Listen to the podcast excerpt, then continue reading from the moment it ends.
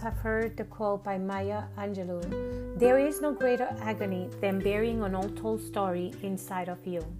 In October 30th, 2018, I was listening to an older gentleman and an older lady talking and reminiscing as they were waiting in a waiting room at a doctor's office. They both talk how they have known each other for a very long time, as far back as elementary and high school. They knew each other's family, their kids, etc., etc. The older lady told the older gentleman, I can't believe how quickly life has passed by. He responded, Yeah, times fly. I remember like it was just today, back when we were young, how we talk about what we will be doing in our 20s, and then we, that we will get married. And now look at us. I have been retired for a few years now, and the only thing that I do is go to the doctor's office. The older lady shared how successful she had been in her business career and how she now stays busy by volunteering at the local hospital.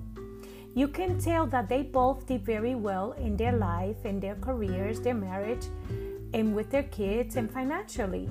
Sweet memories on how life quickly uh, in time passes by without realizing or expecting one day they will have grown this old. I was thinking to myself, and I was I hope that they both had a happy life and reached their dreams. How many can say in their golden years, I have no regrets? I have reached all my goals and check everything in my bucket list. Your story, your dreams, your goals will not wait for the right time, the right day, the right environment, financial situation to work on your dreams. Think about it. The little coffee shop, the bed and breakfast you always dream of, of having, the food truck, and many other examples to name. There are dreams everywhere waiting to happen. These dreams go? And where are they kept after you stop dreaming? Your story stays untold, unwritten, unshared, unrealized. Take courage, be brave. Your story is important, and there is still time to make it happen.